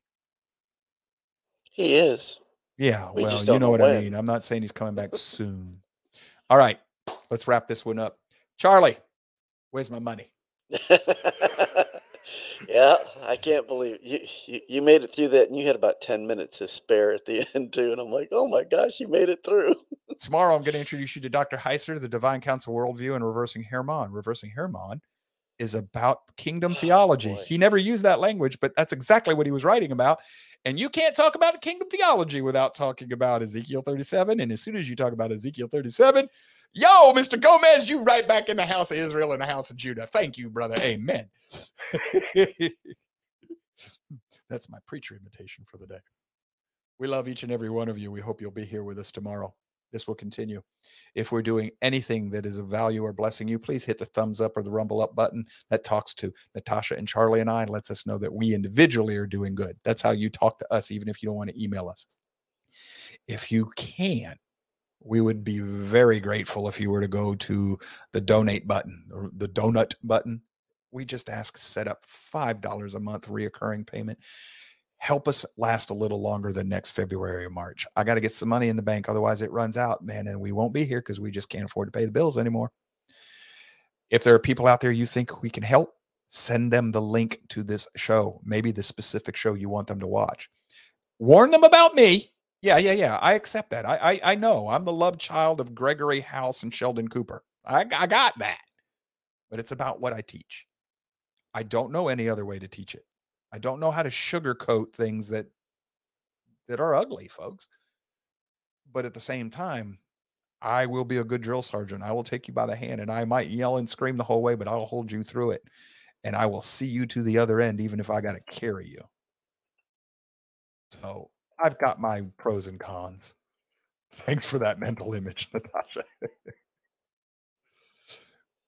All right, y'all stay safe until tomorrow. We'll see you then. Take care. Yahweh bless. Bye bye.